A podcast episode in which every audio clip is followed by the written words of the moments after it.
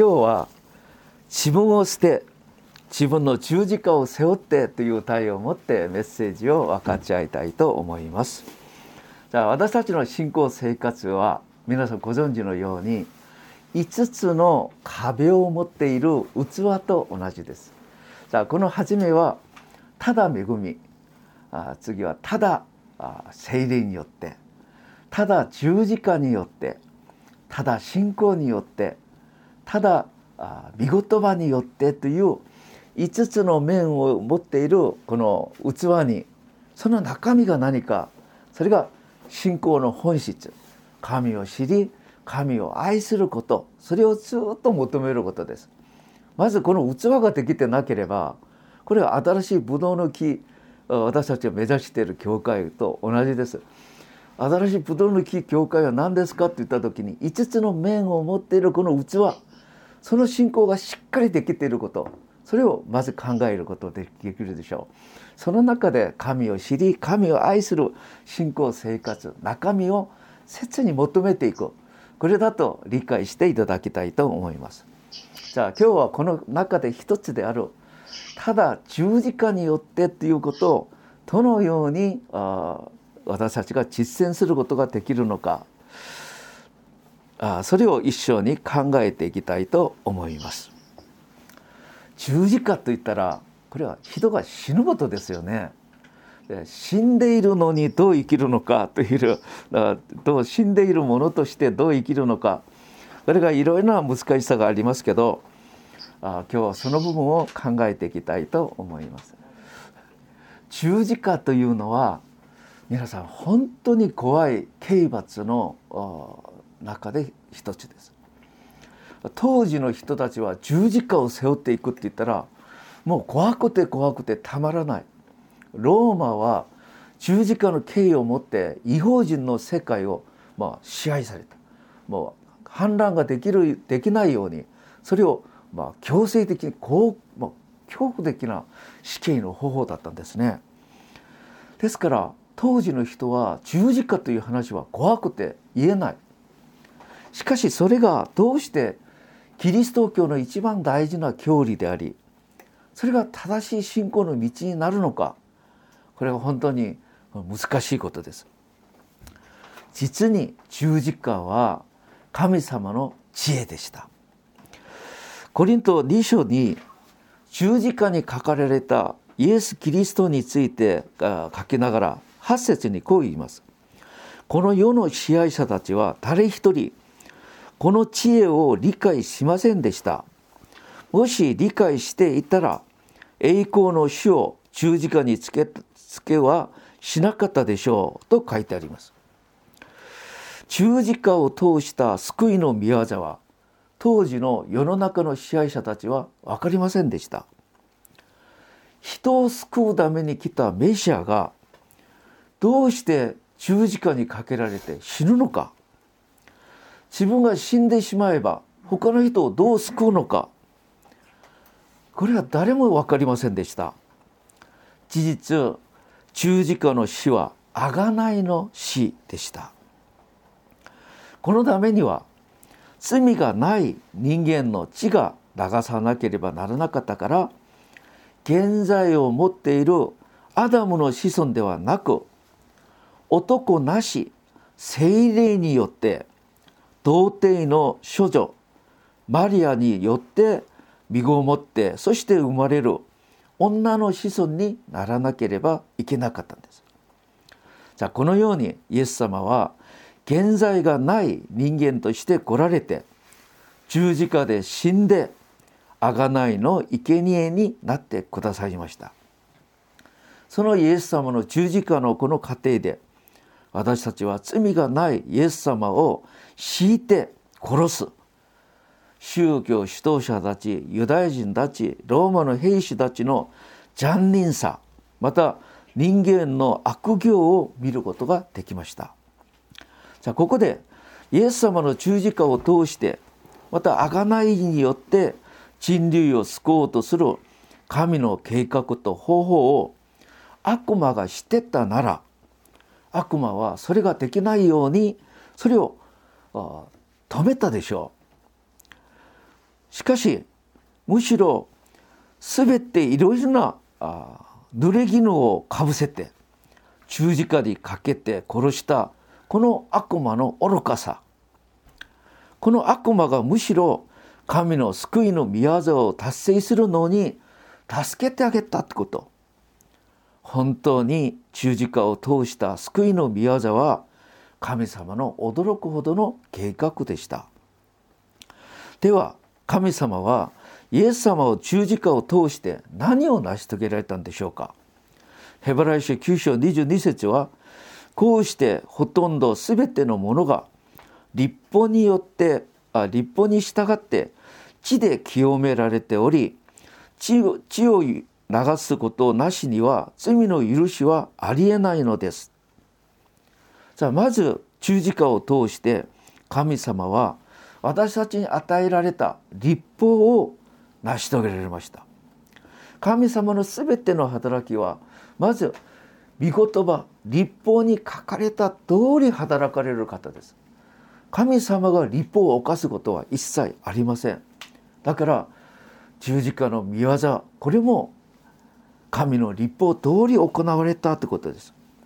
じゃあそれを通して罪罪人を救うんですけど大事なのはイエス様の十字架が自分のための贖いの死であることを信じる全ての人に十字架の贖いの恵みが望んでその通り贖罪がなされたということです。またこれからでも過ちと罪。また悪魔の誘惑に騙されて犯す可能性がある全ての罪もイエス様の十字架の知潮に委ねて悔い改めすることさえあればいくらでも許される道が与えられることによって全ての罪呪い病そして地獄の判決から逃れる命の道を備えてくださいました。そして聖書はこう言います。誰でも主の皆を呼び求める人は救われると言います。この十字架こそ罪からの勝利悪魔からの勝利呪いからの勝利地獄からの勝利の道です。神様が一番願われるその見業がイエス様の十字架を通して全て成し遂げられました。これから人類は罪呪い全ての苦しみから逃れることができるし地獄に行かないで天国に行く道が開かれました。メシアであるキリストイエス様がこの道を開いてくださったんですけどこのイエス様がなさったこの見業は人類歴史上一番驚くほどの業績だとしてそのイエス様を来られる視点地点を基準としてもう人類の歴史を2つに分けます。イエス様を来られる前これは紀元前イエス様を来られた後は紀元後として人類の歴史を全てをこの分ける分岐点として全世界の人々が認め告白するそのような歴史上大事な宮座になりました。ではこれから大事です。十字架に生きよって生きるとはどんな意味でしょうか。今は十字架刑ということはありません。なぜなら残忍すぎるからです。残忍すぎる刑は全世界どこでもありません。それだとしても十字架は私が死ぬことです。死んだ人がどうして生きるのか。パウロはこう言います。カラデア2章 20, 20節です。私はキリストと共に十字架につけられています。生きているのはもはや私ではありません。キリストが私のうちに生きておられます。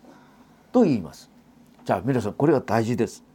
すなわち私が死ぬ時私のうちにキリストが生きることができます。私が死ななければ私のうちにキリストは生きて働くことはできません。私が死んだら私のうちにキリストが私の代わりに働いてくださるのでキリストが働くならどれほど強くなるでしょうか。どれほど素晴らしくなるでしょうか。だから私が死ぬのが私のために有益です。じゃあパウロはこう言ったんですけど私が死ぬのをどのようにすればいいのかこれイエス様が教えてくださいました。これがマタイ16章24節に自分を捨てて自分の十字架を背負ってこれが十字架によって生きる生活です。じゃあ自分を捨ててまた自分の十字架を背負うこれは何でしょう？これがキリストが私に生きてうちに生きて働くことができるので必ずやらなきゃいけないんだけどどうすればこれができるのか？じゃあまず自分を捨てること。自分を捨てるっていうことは簡単に申しますと自分の考え通りいかないってことです。自分のやりたい通りいかないってことです。現在のもとにある人間は第一ヨハネ2章16節。陸の欲目の欲この世のおごりこの欲を満たすために生きます。この欲を満たそうとするそして生きることをやめるということです。欲望を満たそうとする生活をしないということです。だったらどうすればいいのか。神の身胸通り生きろってことです。自分の思い通り自分の考え通りじゃなくて神の身胸通り生きることです。じゃあ自分を捨てる生活はイエス様が模範を見せてくださいました。じゃあイエス様が自分をどう捨てられたのか。ピリッポ2章5節から11節までです。キリストは神の身分でありながら神と等しいものであることを固執しようと思わずかえって自分を無にしてしもべの身分になり人間と同じものになられました。人間の姿で現れへりくだって死に至るまでそれも十字架の死に至るまで従順でした。このため神はキリストを高く上げあらゆる名に勝る名をお与えになりました。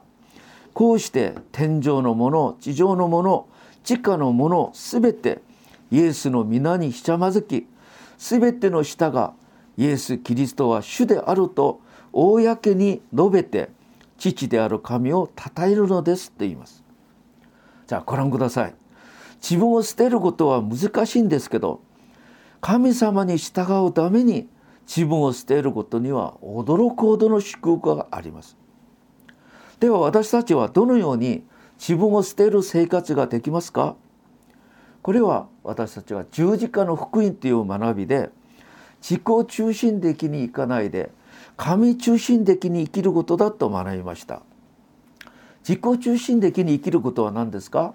自分の目的のため自分の方法で自分の力で生きることです。自分の目的これを信仰的にはご利益信仰という。自分の方法で生きるこれは陳本主義信仰です。自分の力でこれ立法主義信仰です。皆さんこのように自己中心的に生きるのはイザヤ53章6節には神様はこれは罪だと言われました。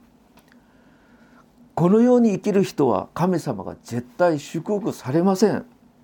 ですから私たちは徹底的に神様の目的のため神の方法で神の資源で生きることを学ばなければなりません。どう生きるんですか？これが私たちが学んだ神様との親しい関係の中で神様の御声を聞いて従う生活です。こうする時聖霊様が私たちに働かれます。じゃあ皆さんただ恵みによってただ精霊によってってことは先週先々週一緒に学びました。それをぜひ参考にしてください。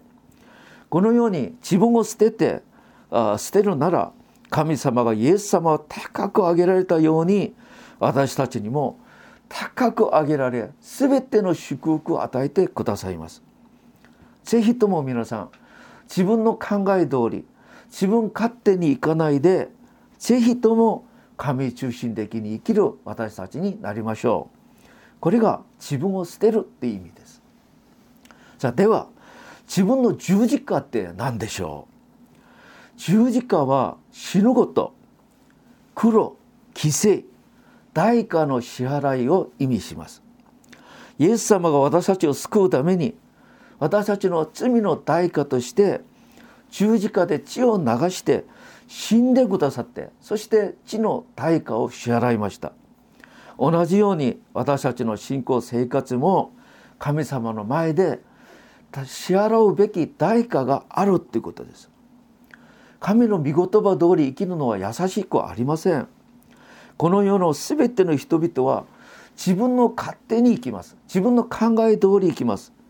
世の中の人々は神の御言葉に従って生きようとする人はいません。皆さん世の中の人たちは神の御言葉に行かないのに自分だけ神の御言葉に従って生きるってことはどれほど難しいでしょう。一番難しいのは孤独っていうことです。寂しいってこと。また誰も行かない道に自分が行くって言ったら怖いですね。恐ろしいっていうこと。です自分の十字架を背負う人にはこのような対価の支払いがあります。ここに自分の十字架があるのです。例えば家庭でキリスト者として家庭生活するのには代価の支払いが必要です。誰も信じない家庭で自分だけが信じる。その家族の中で朝日日曜日の朝教会来る。いろいろな妨げ文句があると思います。それにもかかわらず神様に礼拝を最優先にする。そこに自分の十字架があるんです。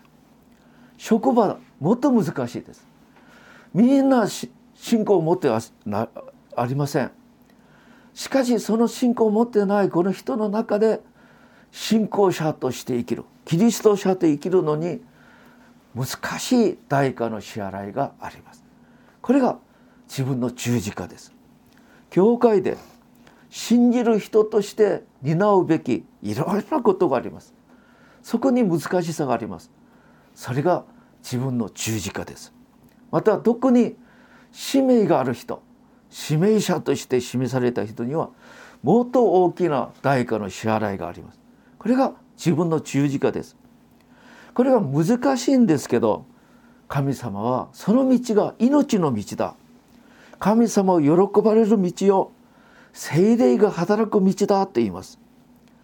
今日教会学校のメッセージ皆さん聞かれたでしょう。そこでエステルまたモロデカイの生活。皆さん捕虜になって今違法人の世界に行ってそこで信仰によって生きる。だからエステルは死ねば死にますというそのような覚悟。これが異邦人の世界でユダヤ人として生きるための十字架だったんです。その十字架を背負う時にそこに驚くほどの奇跡があるんです。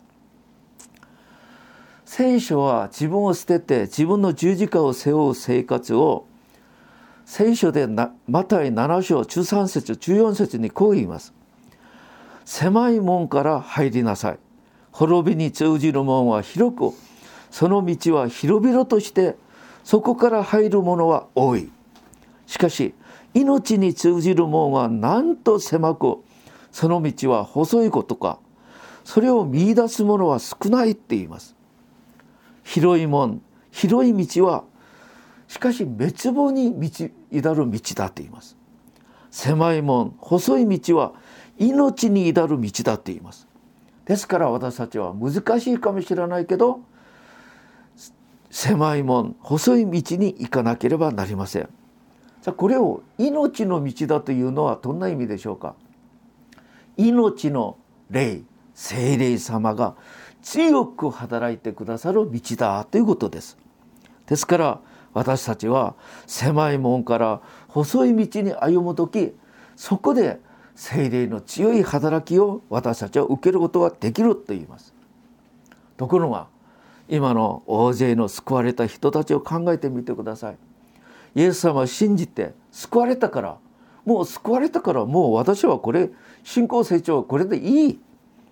これからどう生きても天国に行く。神は愛だ。恵み祝福だ。そうしながらこれから信仰生活は神の御声を聞いて従う生活はなかなかしません。自分を捨てて自分の十字架を背負う嫌だと思います。このような信仰生活は聖書が言われる信仰生活ではありません。ここに悪魔の働きがあります。皆さん悪魔は決定的な瞬間に現れるんですけどまた4章でイエス様がアレルの試練を受けられる時一番空腹を覚える時間一番お腹が空いている時に悪魔が現れます。何と言うんですか？神の子ならこれらの石をパンになるように命じたらどうだ？また世のすべての国々の繁栄ぶりを見せてもし私に触れして拝むならそのすべてをあなたにあげようと言います。どんな意味ですか？これはなぜ十字架を背負うのか？十字架がない楽なもう本当に楽な信仰生活やりなさい。なぜ難しいことやるの？ということです。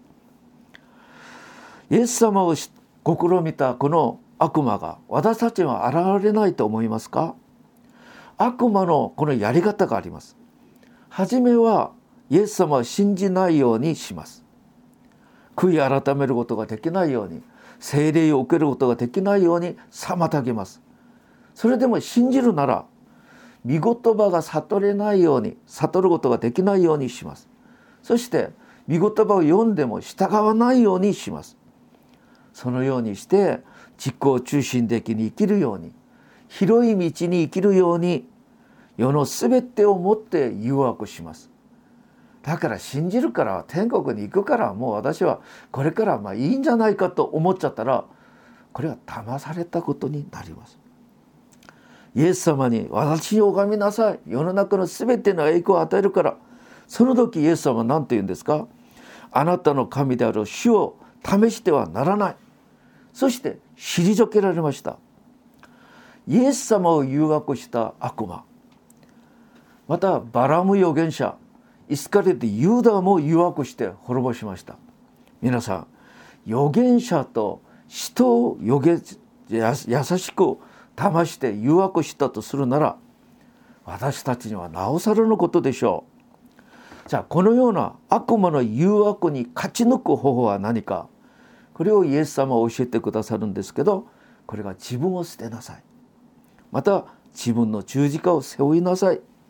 ここに命の力があるこの世の誘惑に陥らないで正しい信仰使命を担って天国に行く秘訣が自分を捨てて自分の十字架を背負うことですけどこれはどなたが担うことができるのか。これが我をも救いしくしき恵み。救いの御業に対して神様の大きな恵みをいただいた。それを正しく悟った人その人だけが自分を捨てて自分の十字架を背負って信仰生活するようになります。曖昧な救い曖昧な信仰それはこれを乗り越えることができないでしょう。イエス様は十字架によって私たちに聖霊様が来てくださったんですけど聖霊様は自分を捨てて自分の十字架を背負うことができるように私たちを徹底的に助けてくださると思います。私は初めにイエス様を信じる時私の家の中でこの戦場をうまく拝む、まあ、だから私は韓国の言葉で「ああ立派な家ヤンバン」という なんとかこのような言葉があります。だから私の家紋の中で戦場をうまく思うから私たちはヤンバンだというこのような特別な家紋だという誇りがあった。高慢がありました。ところが私がイエス様を信じて私を、えっと、教えてくださった先生が洗礼を受けてどうすればいいんですかと言ったらあなたの家でやっているこの先祖を拝むことをやめなさいって言う。私は従うためにこれから私はできませんと言いました。今私の私の家紋で私が一番上のえっと夫水子ですかね。長男。長男が家の伝統を守ることはしないって言ったら私の父が怒って怒って大変だった。だから私は家から追い出されました。皆さんこの追い出された時に私に一言見言葉が与えられました。これがマルコ10章29節30節です。イエスは言われたはっきり言っておく。私のためまた福音のために家兄弟姉妹母父子供畑を捨てた者は誰でも今この世で迫害は受けるが家兄弟姉妹母子供畑も100倍受けどっちのようでは永遠の命を受ける。これは聖霊様が私の心に刻んでくださいました。私は初心者だったのにどうしてその御言葉を全部覚えているのか分かりません。聖霊様は私の心に入れてくださいました。その御言葉が私が私の十字架を背負って生きるのに大きな力になりました。またその御言葉に聖霊様が驚くほど働いて家から追い出されて一人暮らしなどに必要な全てを満たしてくださいました。学費下塾費生活費また大学院まで勉強できる。全てのことを奨学奨学金として豊かに与えてくださいました。驚くほどの経験でした。まさにマタイの6章33節。まず神の国と神の義を求めなさい。そうすればこれらのことを全て満たしてくだ与えられる。この難しかったんですけどその過程を通して私の家族の救いが成し遂げられました。家族みんなが救われました。これから私に残されているのは教会を建てることまた日本宣教の十字架は残っています。私はこの十字架を絶対諦めません。そのために私は私の力ではできないので聖霊様の助けを切に切に祈っているところでありますじゃあここで皆さん死のうとする人は生きるという意味は自分を捨て自分の十字架を背負おうとするなら神様が神様の命の精霊が強く働いて神の身胸が成し遂げられることを見るようになりまたたくさんの実りが与えられるって意味です。しかし生きようとするという意味は自分は自分を捨てること自分の十字架嫌だと思って私はそこから逃れたいと思う人は聖書は死ぬと言います。その意味は実りが全くない。神様が受けられない人生ではない。救いも報いも天国も難しいってことです。ですからただ十字架によって生きる。その方法は自分を捨て自分の十字架を背負うんですけど背負うことですけど私たちはそれをうまく担うことができるように皆さんを祝福したいと思います。この時信仰の本当の味を味わうことができます。最後に第一ペテロ2章21節にはイエス様が十字架で死んでくださった理由は私たちの模範として私たちもイエス様のように自分を捨てて自分の十字架を正しく背負う生活にしなさいという意味だということを教えてくださいます。このようにイエス様に従う時全世界は愛と恵みと精霊が強く働く美しい天国になりますけどこれはこの世の神悪魔は真似もできない真似もできない素晴らしい働きです。自分を捨て自分の十字架を背負うことは戦わないで平和を導く道でありこの世を天国にする道であります。このような信仰生活をする人たちは聖霊様が強く働かれます。力があります。神様のすべての祝福が共にあります。私たちに自分を捨て自分の十字架を背負うこのことができるように恵みを与えてくださいますようにその恵みが満ち溢れる家庭教会になりますようにお祈りいたします主よ今日十字架の生活十字架によって生きる生活を学びながら今まで私たちは広い門広い道について信仰生活してきたのかのではないか悔い改めますこのように生きるなら滅亡に至るんだと言われたんですけど神様これから私たちは自分を捨て自分の十字架を正しく背負っていきたいと思います。ぜひとも聖霊様私たちに恵みを与えてください。みんなにそれをうまく担うことができるように助けてください。イエス様の皆を通してお祈りいたします。アーメンアーメン